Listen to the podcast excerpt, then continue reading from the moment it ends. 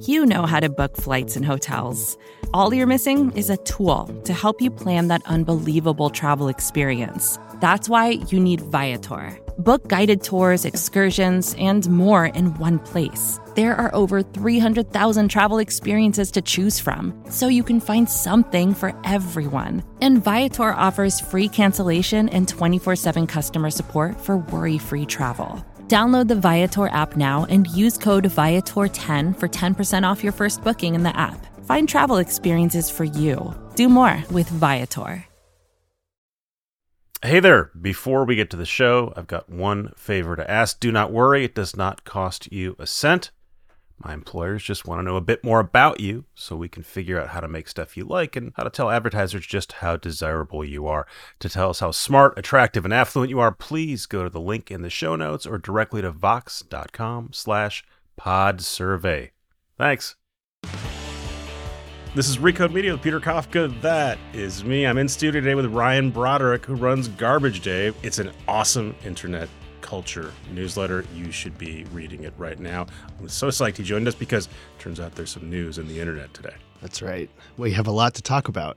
Ryan is someone that I have come to rely on to sort of explain how the internet work, really how socials work obviously Twitter. We're going to spend a ton of time talking about that. Facebook and stuff that I'm not spending a lot of time watching, like Tumblr. Ryan Ryan spends a lot of time on Tumblr. I he do. is wearing a Tumblr shirt right now. I am. You can't buy this one. I got this one uh, through other channels. So we will talk about Tumblr, and I have a couple be real questions for you, but. Twitter's in the news, so we should talk about Twitter. We're recording this on Monday morning, so by the time you listen to this, it's possible that Elon Musk will have sold uh, Twitter or shut it down or force everyone who uses Twitter to speak French. Who knows? But we're going to assume that it'll still be intact, and so we can talk about sort of broadly what has been happening. I was just going through all your, your recent posts, and so many of them are, are quotable. You've got one that I love here describing Elon Musk having the cultural understanding of a 12 year old boy who just saw a South Park episode for the first time. That was probably a couple weeks ago that you wrote that. It all blurs together now. I'm running out of one liners for him. Uh, but I also think, you know, it's a pivotal moment in every young boy's life to see Cartman for the first time. So It does have, I mean, he had a Monty Python link. That's, I mean, it's one of the things about Elon that is confounding for me. There's a lot about him that I recognize either in myself or other internet nerds.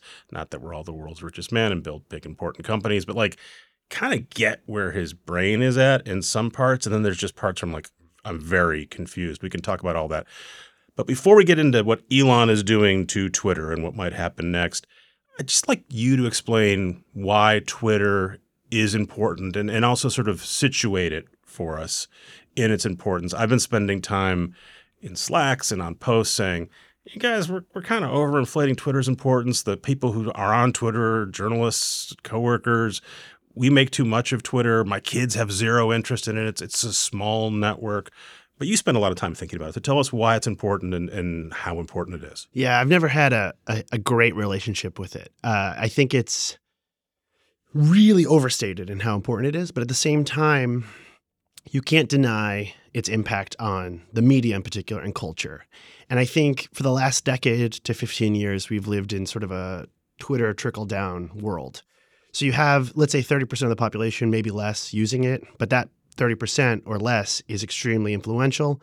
And I think most importantly for media around the world, not just America, if you need to go write something on the internet or make a movie or figure out how people are talking or thinking, there's only really one platform that lets you search the entirety of it.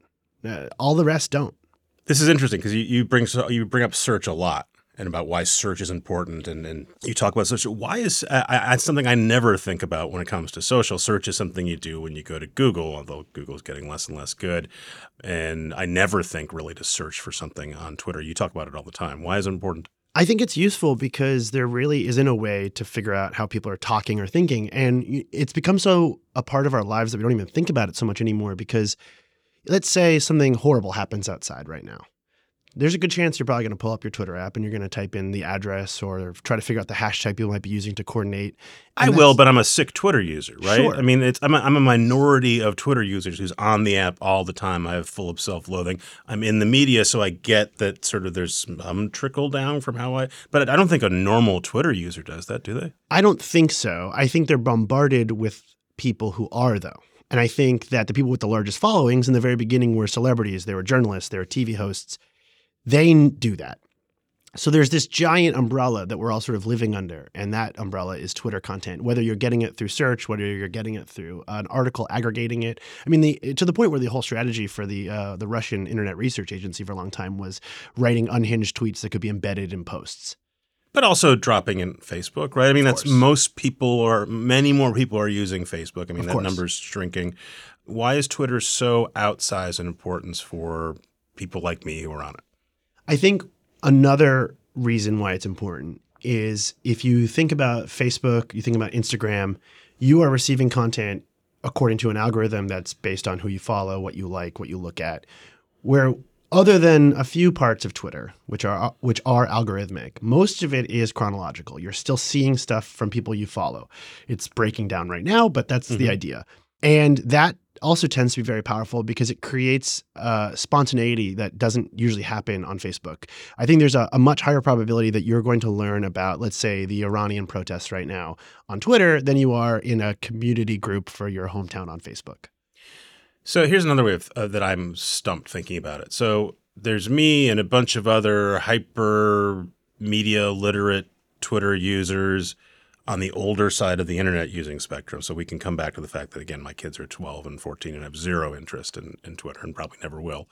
So we're deeply immersed in it, but we're still a, a micro fraction of internet users, even people who are on Twitter has 300 million users, right? Most of them are not on all the time at all. Very few of them are posting. Um, how does the fact that we're on it all the time translate into broader effects on the internet in in the actual real world. There's you know one of the things we always hear is twitter is not real life. So yes the people on twitter are outraged about this. That has nothing it doesn't reflect reality in any way. And i tend to believe that. So what am i missing? To a degree, if you think about all the different platforms of the internet, Reddit, Tumblr, Pinterest, Instagram, TikTok, especially, there's all this activity happening there. And there really isn't uh, an easy way to get a consensus on what's big on TikTok, other than using their own metrics, which aren't great. But if you have, let's say, the editors and writers of the largest publications in a country on one website, but also looking at other websites, it has, at least for the last seven to 10 years, functioned as sort of a public Slack room. It's a way to create consensus on the internet, which is an illusion, probably, uh, in the same way that all pop culture is kind of an illusion, or at least like a fever dream that we all agree on. I think that for a long time, Twitter has functioned as what I call the front page of the internet. And I take that term from Reddit, which used to call itself that. And over the years, there have been different front pages of the internet. I think for a very brief time, the front page literally of YouTube felt like the center of the world. meaning when you come look at this thing we are telling you the most important things in the world and in this case it's we collectively are twitter Yes. as opposed to the editor of the new york times another way of saying what you're saying i think people talk about is uh, twitter being the assignment uh, editor Yes. for newsrooms around the world. They're like, this is on Twitter. Right. We pay attention to Twitter. This seems like something we should follow. Again, there's lots of downside to that, but that's what happens. huge downsides. I mean, consolidating all of culture and media and politics into one space is a bad idea, but we tend to want that. I mean, ever since the very first portals with AOL homepage, we've wanted a central place to log in and look at stuff. And then we get bored and we move around. And I think the reason why it was so attractive for someone like Elon Musk is because you can point at it and be like, all right, that's the internet. And I don't have to think about the rest. I can think about all the people on Twitter who will tell me about the rest. And that's very powerful. You were tackling this question this morning, not not because you were doing work for me, but it's what you think about. Um, and one of the things you brought up is look, it's text based, and that's really important. And from a business perspective, the fact that Twitter is text based, even though it has tried to move from that, right? They tried to buy Instagram. They basically created TikTok. It was called Vine and moved off from it. It's text based. Normally, when you are assessing Twitter's value, you go, yeah, it's it's they're stubbornly text based, and that's a problem for them because most people want to look at pictures and they want to watch videos. So why is text important to Twitter, or why is that an advantage for them? So I, I travel a lot, both for work and because I like to travel, and I also I uh, I spend a lot of time uh, in Sao Paulo, Brazil, where my girlfriend lives. And when I travel, I have a phone plan that usually puts me at two G, three G maybe if I'm lucky. But that's also pretty similar to how a lot of the world uses and experiences the internet. The always-on broadband that we're used to in much of America doesn't exist. Lots of other parts of the world. Right. And if you've ever tried to use social media on a 2G connection, you know exactly what I'm talking about here. You basically have the option of Googling something, but not being able to click into it. So you've got to read the information through the results itself, WhatsApp, and Twitter. The Facebook app, for all of the free basic stuff that Mark Zuckerberg has been talking about for years, doesn't actually work that well. Instagram doesn't work that well. But because Twitter is still largely text, and even if there's an image in there and it doesn't load, you can pretty much get the experience. Like you're like, oh, okay, I know what you're, it's probably like a picture of like a pig with poop on its balls or something. I got it. Yeah. So if you take that away, all of a sudden you've lost something very vital. And I think that uh, in America in particular, we like to associate it with columnists bored after lunch fighting with each other. But if you go outside of America, I mean, we're so far removed from the Arab Spring that we don't even talk about it right now with regards to Elon Musk and Twitter, Mm-hmm. which is crazy because we've just sort of we've assumed that it's part of the world now. Well, I think about it all the time, and I've I not all the time, but I, I certainly when I've been writing the last couple months about Twitter, I'll say this was important. This was certainly the way that people in and around Twitter were thinking about its importance. Again, to remind people, this is 2010, 2011, where uh, dissidents across the Arab world were using social media. Not just Twitter, but Facebook as well. And there were a lot of us saying, "Oh, this is they're using the internet for good. This is great." Similarly, um, I always think about the fact that there was a Pakistani engineer a couple miles outside of Osama bin Laden's compound who was essentially live tweeting the raid there accidentally. He didn't know what he was doing, and and and this was all part of like the thinking around social media being this is an unalloyed good or it's a mostly alloyed good for the world and and people are going to use it to do good things. And now you see lots of i think now the conventional wisdom is oh we were all wrong. That there's some good that comes out of it but there's a lot a lot of stuff that's bad and, and we were we were overestimating how valuable it was. I was watching a former twitter person this weekend who was tweeting angrily about what was going on and she's like by the way i wrote a book about i wrote i've written a couple books about twitter. Don't ignore the first one because i wrote that one when we were all hopped up on arab spring. So that's my long answer to that And I agree with you. I think that for every good thing, almost every good thing that Twitter has done, there's an equal and opposite bad. At the same time, though, you know, we could talk about Black Lives Matter as a recent example, a more recent one, and one. You know, we could talk about the uh, the the protests in 2020 in the in the summer, where I'm in my apartment, but I'm using Twitter to watch what's happening in places I can't be, whether because of safety or because of distance. george floyd's murder was captured on facebook Sure, right? I mean, there are. That's Yes. the thing I keep thinking about. There's if if Twitter disappeared today, it would suck for a lot of people, but the internet wouldn't turn off. I, I know I agree with you. And in fact, in a lot of ways, I, the anarchist in me wants to see it go. I want to see what happens when Twitter leaves. But at the same time, the more that I've sat watching Elon Musk sort of like burn it down, the more I'm beginning to think like, oh, without Twitter, would have this happened? Would this have happened? And I think the answer is probably yes. I think I think like there's an alternate reality where Twitter never exists, and ever, the last 15 years are largely the same. But I don't want to write off Twitter's utility for different kinds of experiences because I I, th- I think that especially in Twitter in America, we tend to forget that there's Twitters in other countries that are f- running all kinds of other different roles there. So we're going to talk about what you know everything that Elon Musk has done with Twitter since announcing he was going to buy it and then deciding he didn't want to buy it. Obviously, it's he's it's a failure to Yeah. date. But prior to that, his impulse to say this thing is really important. I love using it. I want to own it and I want to make it better. Is that rational? If, if assuming that he has the resources to do it, he's the world's richest man, so he should. Is that does that impulse make sense to you? I think it does, and I think I think that impulse would happen if we weren't talking about Twitter. If we were talking about if Elon Musk was like Pinterest should be the app that takes us to space. I think that there's always going to be the big app, whether it's because of size or influence, and there's going to be someone like Elon Musk who sees how they could use it for either selfish gains or uh, you know good ones. Let's let's imagine that Elon Musk is operating in completely good faith, and he really thinks that Twitter could be the thing we use to connect our spaceships hundred years from now. I think that is very important to remember going forward now, because any app that gets to that size, there will be someone who thinks that, and there's a good possibility that eventually one of these apps will be that. We've we've sort of we're, sort of like hilariously dancing towards this precipice where we're eventually going to have to decide is there a world app and how does that work and and throughout all of the memes and the 420 jokes and the dogecoin nonsense I, I think that concept is so heavy to think about that we're kind of ignoring it. We're kind of ignoring that like this guy wants to connect the whole planet. Right. I mean, the countervailing thing is that we seems like we're moving more and more towards a balkanized internet, where Yes. China is going to exist entirely independent from the rest of the internet. We've seen Russia get cut off. Any any country can essentially remove itself from the internet now, and so we won't have one. It seems very unlikely we're going to have one anything. Right. But I, I, st- I still take your point. So clearly, let's we can just move past Elon Musk deciding he wanted to pay forty four billion dollars for it, and then deciding he didn't want to, and so that's that's all of record, right? We don't have.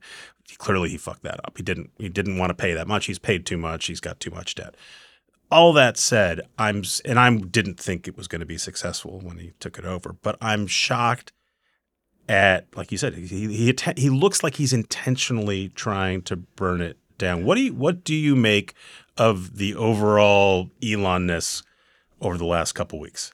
Yeah. Uh, my Twitter mentions, my comment section on my newsletter are full of people being like, it can't be possible that this is an accident. Putin is paying him to destroy Twitter for the, you know, Or he's I, the, the, my people in my newsroom wonder if he's intentionally destroying it because journalists like it and he wants to deprive us of a tool. It seems crazy, but what he's doing also seems crazy. It does. Uh, my central philosophy in life is that actually the world is a lot dumber and more random than than we want it to be, and that's very frightening to think about, but also pretty funny uh, if you can think about it objectively. And I I sort of think it is easier to believe that he is a deeply egotistical person surrounded by people who say yes to him because he literally, as we've seen on Twitter, publicly fires people who disagree with him. That happened this morning. So Literally this morning, yeah. And so I think it is more believable that to be fair, it was an employee calling out his CEO on, on Twitter saying you're wrong. I mean, there aren't a lot of places you can get away with that. Sure. I, I do think Twitter live tweeting its own destruction is perfect and awesome. To answer your point, basically, like I just think it is more believable that Elon Musk has no one around him who can tell him that he's doing a bad job versus that he is part of some sort of conspiracy with like Peter Thiel's PayPal mafia or Putin to like destroy the last free information source on the internet. I, I think that's more believable, but who knows? I mean, to me, it looks like there's a couple components. One is he has just great disdain for the people who work at Twitter. And when people are talking about the way he's doing these layoffs and they're capricious and he's fired half the staff and insisting that is that he doesn't want, he thinks basically anyone who works at Twitter shouldn't be working there. That ideally Twitter would be run by a couple hundred Tesla quality engineers that he brings in. That's where he's moving toward. So I, I get that. I mean, it seems like a terrible mistake, but I get it.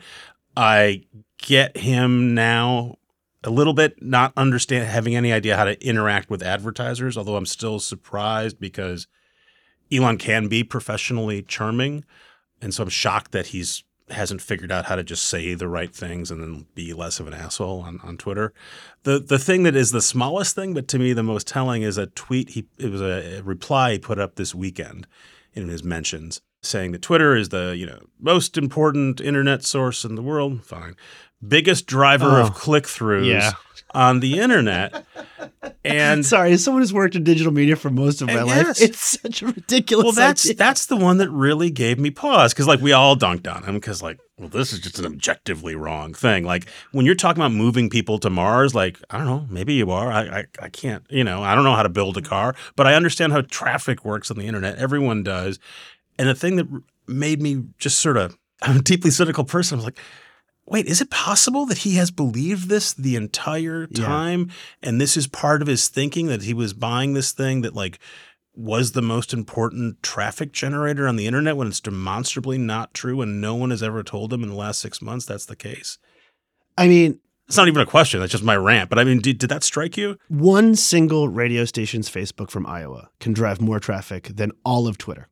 like, like if you get a random post shared by like WKX the Eagle Yeah. in Minneapolis, like they are going to give more, you more readers than the biggest Twitter influencer. It's just it is. You're right. It is objectively If his not true. gestalt is like this is the assignment desk for the, but that's not what he was saying. No.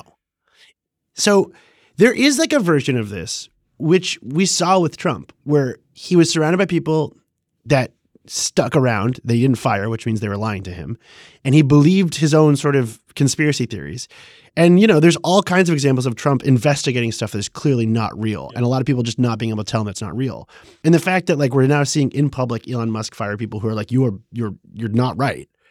Makes me believe that like maybe there is a world where he he and a bunch of other Silicon Valley guys spent way too much time at dinner parties over the last two years, particularly during COVID, maybe obsessing over Twitter, and just came to believe that like their value of it was the same for everyone.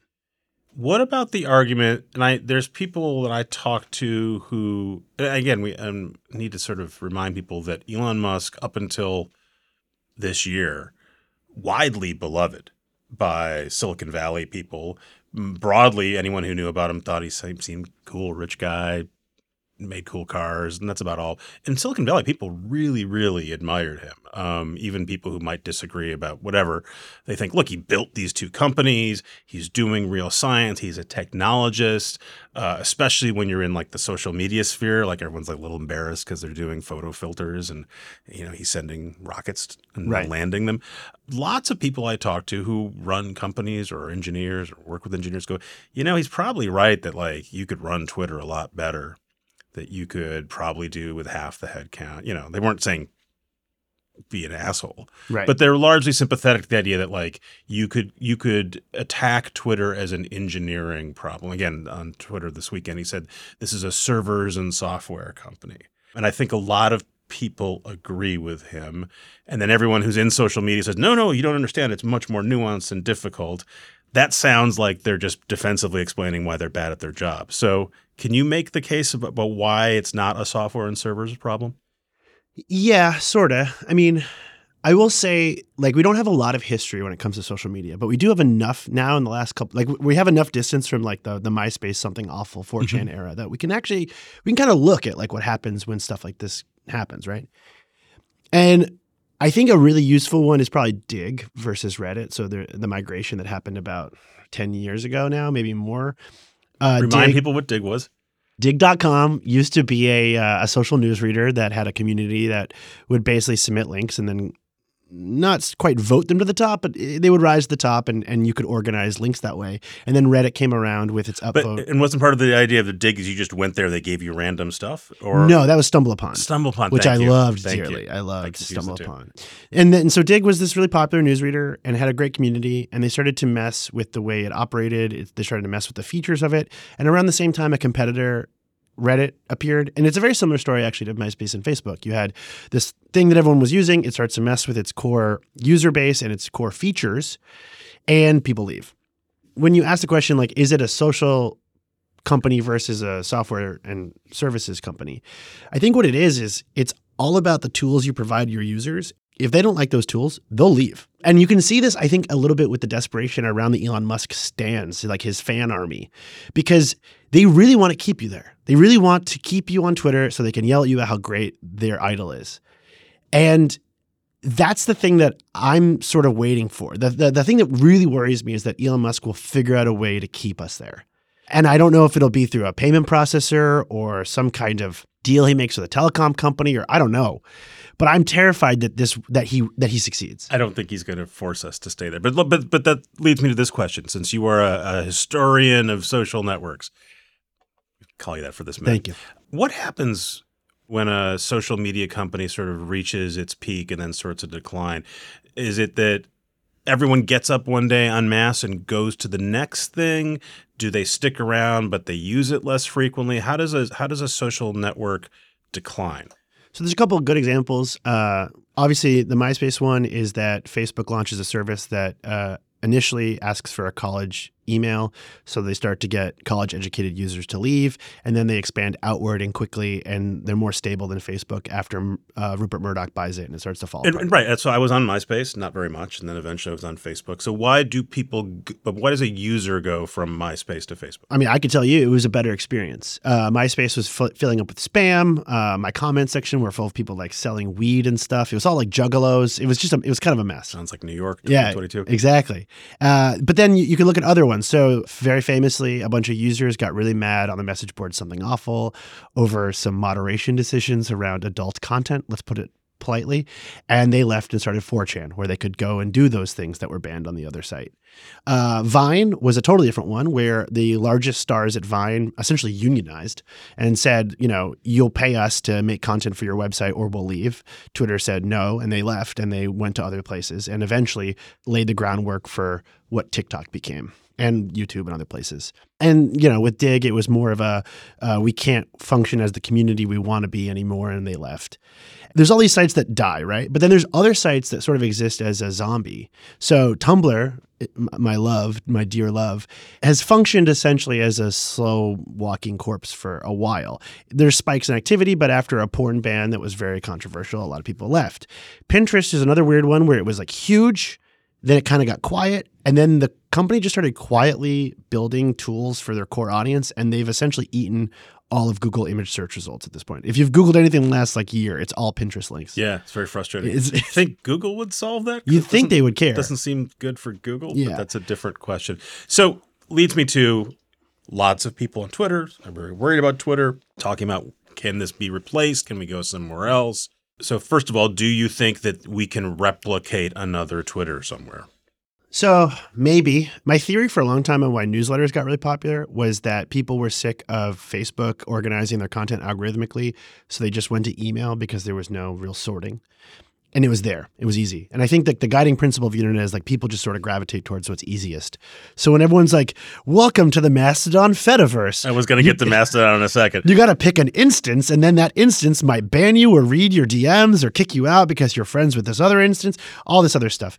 I don't think it's going to happen. My, my my assessment of, of Mastodon after trying to use it for a week was, oh, this is like what trying to buy a Bored Ape was. Like you can do it if you want to and you're oriented toward that and you have a tech-ish background, but for a normal person converting your your cash into ETH and then how are you getting MetaMask like it's just not a non-starter to me. Yeah, I don't see it. Uh, I mean, I should say I have a lot of readers that are furries in particular that really like Mastodon, and if they're listening, I want to say I hear you. I'm listening. I'm learning, but it's also I just don't have the time to learn Mastodon. I think what will probably happen is we'll see a dispersal for a while. So I think a lot of journalists will probably move to Instagram because it's like it's there, it's easy. Instagram You can, stories. you can type up stuff, put it You can link- looks looks like a thing you know how to use. Yeah. You already use it. I don't see Facebook succeeding with this, but maybe maybe like someone starts a Facebook group that gets really popular. I think Substack could do quite well here for a certain kind of content, but I think that the other thing is that what makes Substack successful will apply to any single blogger. So, I mean, what I love is if you want a great example of the decentralization of the internet right now, Mike Masnick, the Tech Dirt writer, is going viral like every week now. And that to me is like blogging's back. He figured it out. He's one of the original Yeah. bloggers. He's been typing on that same I love it. blog domain forever. I mean, I paid attention to him a long time ago. He's writing about, you know, DMCA and music copyright, and that was stuff I was paying attention to. I was kind of shocked to find that he, he resuscitated himself. It's great. It's it's like Blink One Eighty Two getting Tom DeLonge back. It's fantastic. Um, no, and I, I think you're going to just see more people starting little pop up stuff. But those are all ways for individual writers who want to get their stuff out to a community to reach it. So that's one thing. But if you're just a regular, because again, rule of social media is very few people are making stuff. Most people are consuming it. The idea of like skimming through an app and seeing something funny or interesting or outrageous and then putting it back, which is the way most people use most of this stuff. Does that get replicated or it just goes away and people just move on? They've already moved on to TikTok and Be Real or whatever. That's the sad thing. Is I think one of the wonders of Twitter was that, and also why it was a, a hellhole, is because the friction of sort of being a consumer versus being a creator was so thin. It was like so easy to switch. And I think we're probably just going to be in this position, which we've kind of been in since the pandemic, where everyone has, you know, three different group chats and they're on a couple discords and they're, you know, in an email listserv or whatever, and they're just sort of hanging out and sharing links there. And they're doing the Twitter thing, but they're doing it there.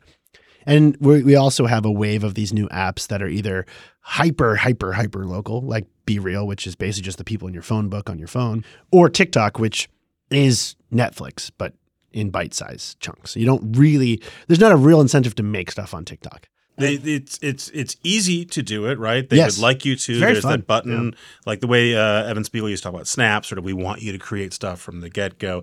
But I think exactly, I think you're exactly right. It's it's a video player, and they're giving it to you in one or three or maybe ten minute chunks. Yeah, I did a whole rant on TikTok the other day, and I finished, and I was like, I want to do that again, and then I was like, that's not good. That's not a good feeling because I will, and I, I I could very easily see myself uh, porting over my Twitter addiction into something else that's more bad for me. So hopefully, I can stay away. We'll be right back after a word from a sponsor. This episode is brought to you by State Farm. You've heard it before. Like a good neighbor, State Farm is there.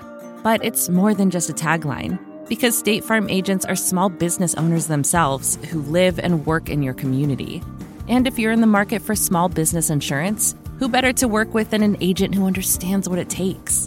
State Farm agents can help you create a personalized insurance plan that fits your small business needs and budget. Talk to your local State Farm agent today about small business insurance. Like a good neighbor, State Farm is there. And we're back. Um, I want to ask you about TikTok and Tumblr, but let's talk about Be Real. On my radar for about a year, and I would go to my nieces and nephews and be the creepy uncle and say, "Are you guys on Be Real yet? I heard it's the hot new thing with the kids," and they would just give me this blank look, like, "What? do you please stop, go away." But it seems like in the last couple months, it tipped over. At least, like it's the kind of thing where SNL can parody it and assume that a lot of the audience uses it. Do you believe this is a thing that sticks around, and if so, why? I think there's a good chance that Be Real eats away the, a lot of the lingering uh, Snapchat users. I see it more in that direction. I don't see like I don't see Be Real doing a pivot and becoming you know the next big national social network. What is the itch that it scratches for the people who like it, and why do you think it, it has a ceiling on it? So uh, yeah, I did a story a couple of months ago about Be Real, and I interviewed a bunch of like college age Be Real users, and they were all saying that they've never looked at the explore. So there's two tabs in the app, one for people you follow, and one for just random people. And the idea is you're taking a picture of something, but it's also taking a picture of you, so you get this double image. You can see everyone now is replicating it on- TikTok Right. and on Facebook. it's cool. I mean, it is cool.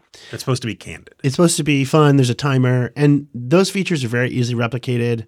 I th- and I think they're kind of fatty. I actually think there's a like a very good chance like Be Real doesn't even use it much longer.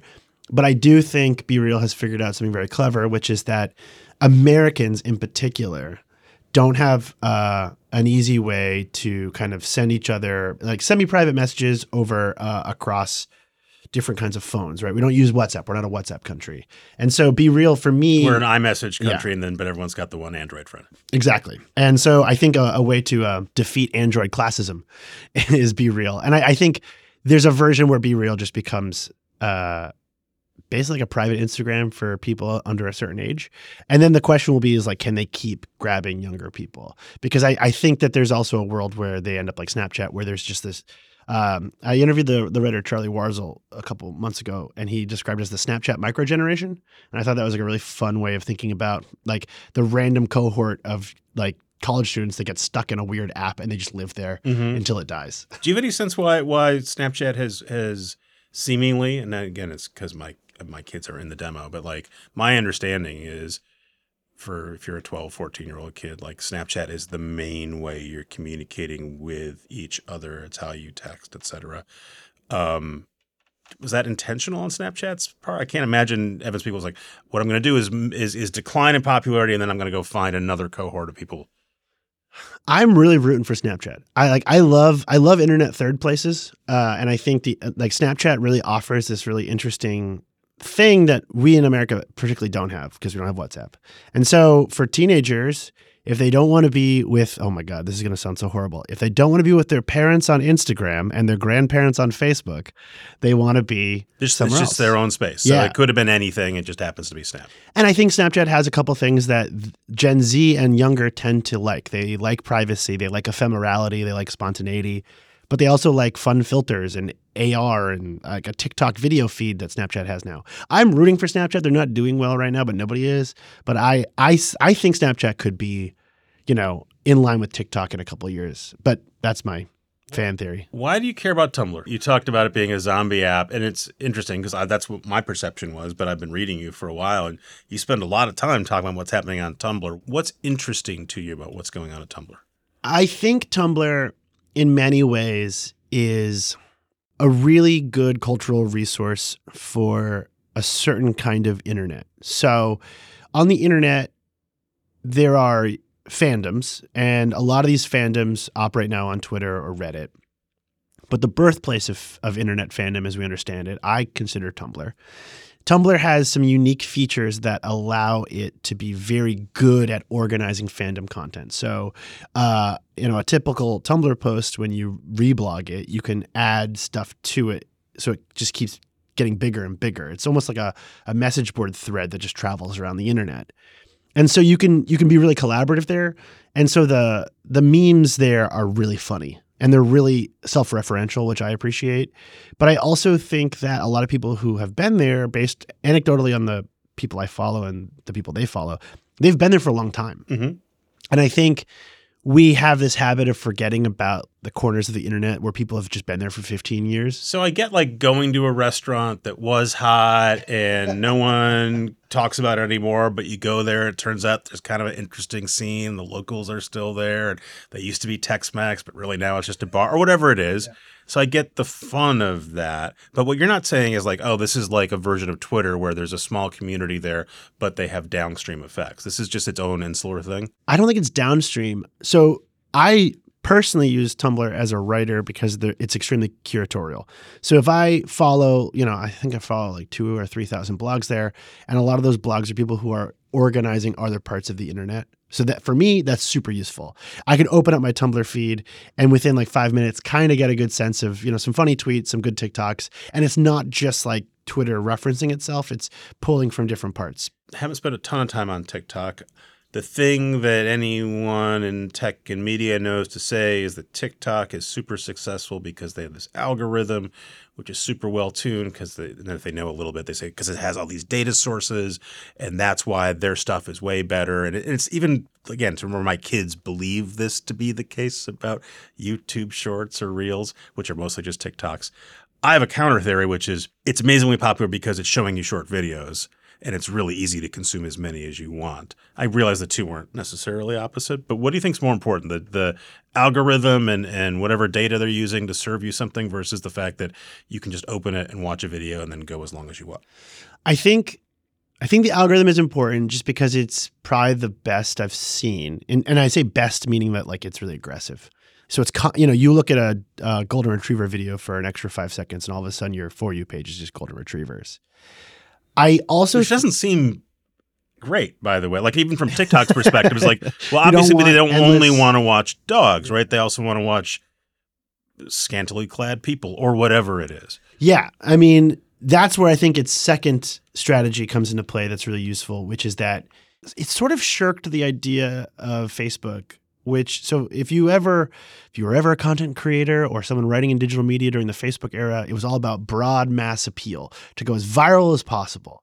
TikTok tends to emphasize the opposite, which is, you know, you find I found this guy the other day who takes apart leather handbags and he explains like why it's good leather or bad leather. And I watched him for like an hour. I found another guy who just takes random food that people suggest yeah. and puts it in liquor for a week and then does a shot with it. Another guy who does um, Great Depression era baking recipes.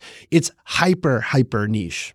And I think that's why TikTok's algorithm is so effective, is because it's not emphasizing anymore. It used to be all about like dancing and really broad appeal stuff. Now it seems to be switching and wanting you to be as niche and bizarre as possible, which is so compelling. I'm, I, I remember reading Choire Sicha, um, who used to work with me and then went to the Times and now is back at Vox Media, saying something to the effect of, you know, it seems like actually TikTok is getting broader and it's trying to it's trying to get people to all sort of watch the same thing after all do, do you so you you th- you think no it's it's it's a it's its success is really pushing you down into narrower and narrower no no i think it so it, so it is also so what's really interesting is tiktok is investing a lot in search.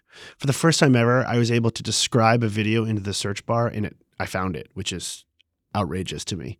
But that content that is sort of becoming this tiktok monoculture tends to be hyper specific so I'm waiting to see. I'm waiting to see if TikTok's algorithm starts to promote, you know, that you remember like in 2016 when like all of the top YouTubers were basically in a reality show together across their individual videos and they're all just fighting all the time, all the drama channels. Doing collabs. Yeah, all that stuff.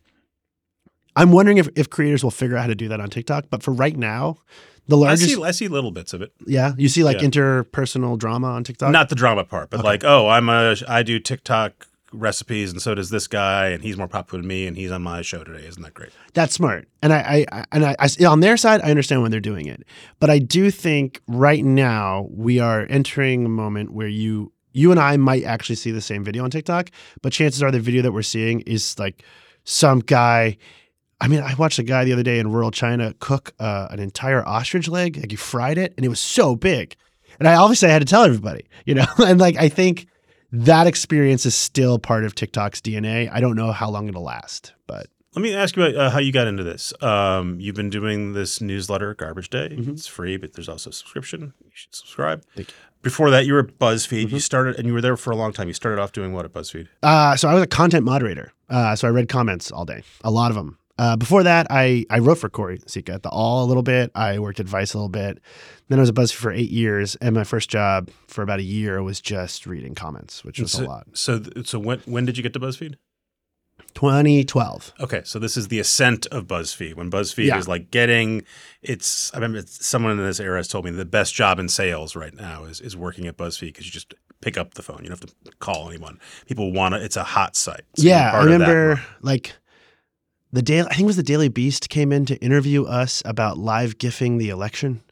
You know, like one a, a sentence that doesn't make any sense anymore. Mm-hmm. Uh, yeah, and it was the peak of viral content. It was the peak of sort of, and I remember, the, I, I remember the day when Stumble Upon stopped being our largest uh, source of traffic and Facebook became it, and like t- sort of trying to map out how you make content for Facebook users, and that was that pretty much was about a five year project until it started to vanish. Right, that was the main job Mhm. at BuzzFeed, and a lot of other publishers For too. sure, and and BuzzFeed, I think, was the best at it. I, yeah, I, I think we were pretty pretty good at it. We had a lot of young people who went on to do other stuff with that kind of mindset, uh, and I think it it didn't feel growth hacky at the time. It felt like we were mapping out new ways of publishing, and it felt very exciting for a long time. Is there stuff there that's still sort of that you learned and figured out then that you're still taking with you today? And is there stuff you had to unlearn because it turns out that was the wrong idea? Yeah, both. So BuzzFeed in the very early days, you would basically publish and you had an editor maybe, but they were also publishing and it was sort of just like a like a free for all. And very often Blogging. yeah, and very often you would have like two like I remember like I didn't agree with someone that, and what they wrote, so I wrote the opposite and we put them up at the same time and see see who got more comments. And it was like a really fun environment to like learn how to use the internet to express yourself and learn how to interact with different audiences and figure out where they're coming from and why. And then the other thing that I had to I had to unlearn, and, and Garbage Day was a fantastic education in this, was that as Facebook became a larger source of traffic, we became very alienated to our audience. I, I mean, What does that mean? so I think most newsrooms have some version of this where you say like, never read the comments, don't go to the comments because it's a trash fire, you know. And if you think about that, that's kind of crazy to say, oh, like the the reaction to what I've put on the internet The is so. people who are responding to you, Yeah. you should ignore. Exactly. And what was really nice uh, about Garbage in the very beginning was that I would email something out into the ether and I would get messages back. And I, I used to spend a every Sunday answering as many people as I could.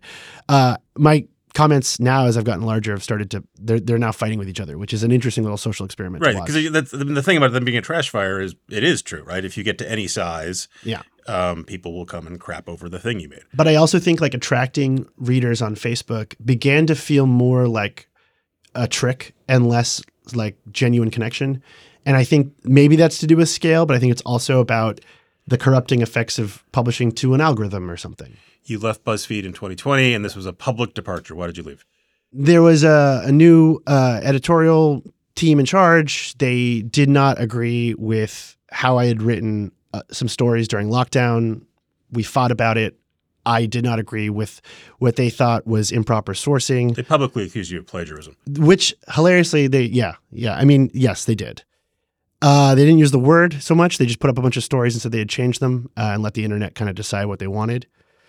And it was it was yeah it was awful. I spent a long time before they went public sort of saying you know i was there to help write the style guide that you're accusing me of violating. I'm happy to take classes or, or work with you on how you want to do this. It didn't pan out. Uh, So what what the, their their their public discussion was like? These were misproperly uh, attributed, et cetera. And, and Yeah, I and- you tell me in your words what you thought you were doing. So all of the instances, I mean, they're public. You can look at them with the Wayback Machine.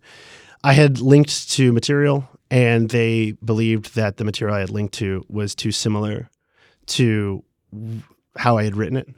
Um, and I approached this as you know somebody who'd been at the company for almost a decade, being like, you know, how do we fix this together? And it it fell apart uh, in talks. And you know, I still have friends at the company now. It's a very different company than it used to be. I still like it. It's like a hard thing to sort of like see this place you kind of grew up at. Uh, not only change so drastically, doesn't feel like that anymore, but also literally publicly throw you out. So yeah, it was a it was a tough tough time. Okay, I wanted to make sure we discussed it before Yeah. I let you go, uh, and I, I will we'll end on a different note instead of ending on on, on that.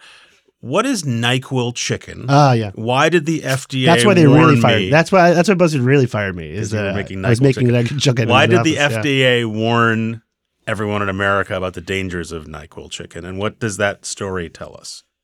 Yeah. Uh, so Nyquil Chicken started on 4chan in like 2017, I believe, which feels like way longer ago. A guy made what he called Sleepy Time Chicken, which is where he boiled chicken in NyQuil and whiskey, and then he covered it in more NyQuil.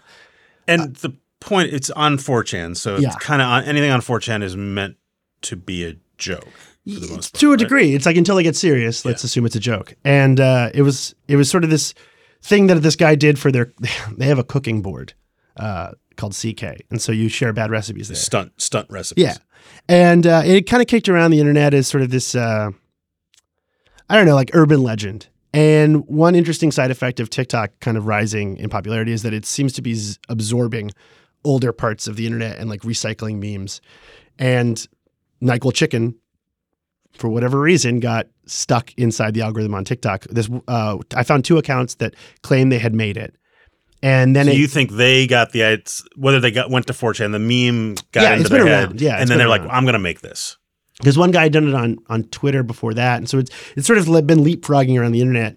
And then one like weird side effect of of TikTok is that people tend to, um, they tend to comment uh, on other people's content. So you you might think that something's absolutely gigantic, but actually, all these people were commenting on two videos. But the FDA saw the discourse. So, so uh, on TikTok, Nyquil chicken becomes a thing because Trending, there's yeah. two videos, and then everyone else is talking about those Yeah. videos. TikTok is built to make you to allow you to make commentary videos about someone else's Yeah. stuff. it was trending, and I guess the FDA had somebody be like, "Hey, uh, the people are making Nyquil chicken on this app," and I guess I didn't realize this. If you boil Nyquil, it's pretty dangerous because there's like vapors, Uh-huh. uh, and so they had to issue a statement, which then got picked up by every local news station. You know, every The FDA is yeah. saying this horrible thing is happening on the internet, and you should warn your kids about it. And so it's like really tough that uh it's a tough place to be, I think, for the for the FDA because it's like, do you do you address it and make it bigger, or do you not address it? I mean, this feels like every internet hoax I've seen since the internet came around, which is if you, you know, if you had any sense of how a chain email worked or anything else, you just, this thing is not true. There's not a gang gathering at the mall. But if enough people are sending the information out, then eventually the police have to respond to it. They mean well, they freak everyone out, and it spirals out. So it just seems like this is the same story, just decades after we should have learned the is there a way for anyone to learn the lesson to sort of not amplify things that are objectively not true and not to scare people who don't know better Yeah, I think the only, I mean, the only real way is to just sort of work in terms of scale, right? So it's a lot to ask the FDA to be like, go find how many people are actually doing this. shouldn't be though right they could just look and say there's two videos you you were able to do it I, I mean, hey, FDA, if you need any help, uh, let me know. Uh, yeah, I think, I think though that's the way to do it. Is you sort of have to walk people through this and say, okay, this is the inciting incident. This is how big it was, and this is the the second layer where people are talking about it, and this is how uh, how serious you should take it. And I think a lot of that. Uh, messaging gets lost when, uh, especially a federal agency tries to get involved, because they're they're just thinking like, all right, we got to we got to stop this. People are making Nyquil chicken in their houses, so ryan broderick uh, garbage day writer by day and at night he is available for fda or any other agency consulting yeah, happy to help. Thank you very much. thanks for coming ryan this Thank is great You. Thank you very much.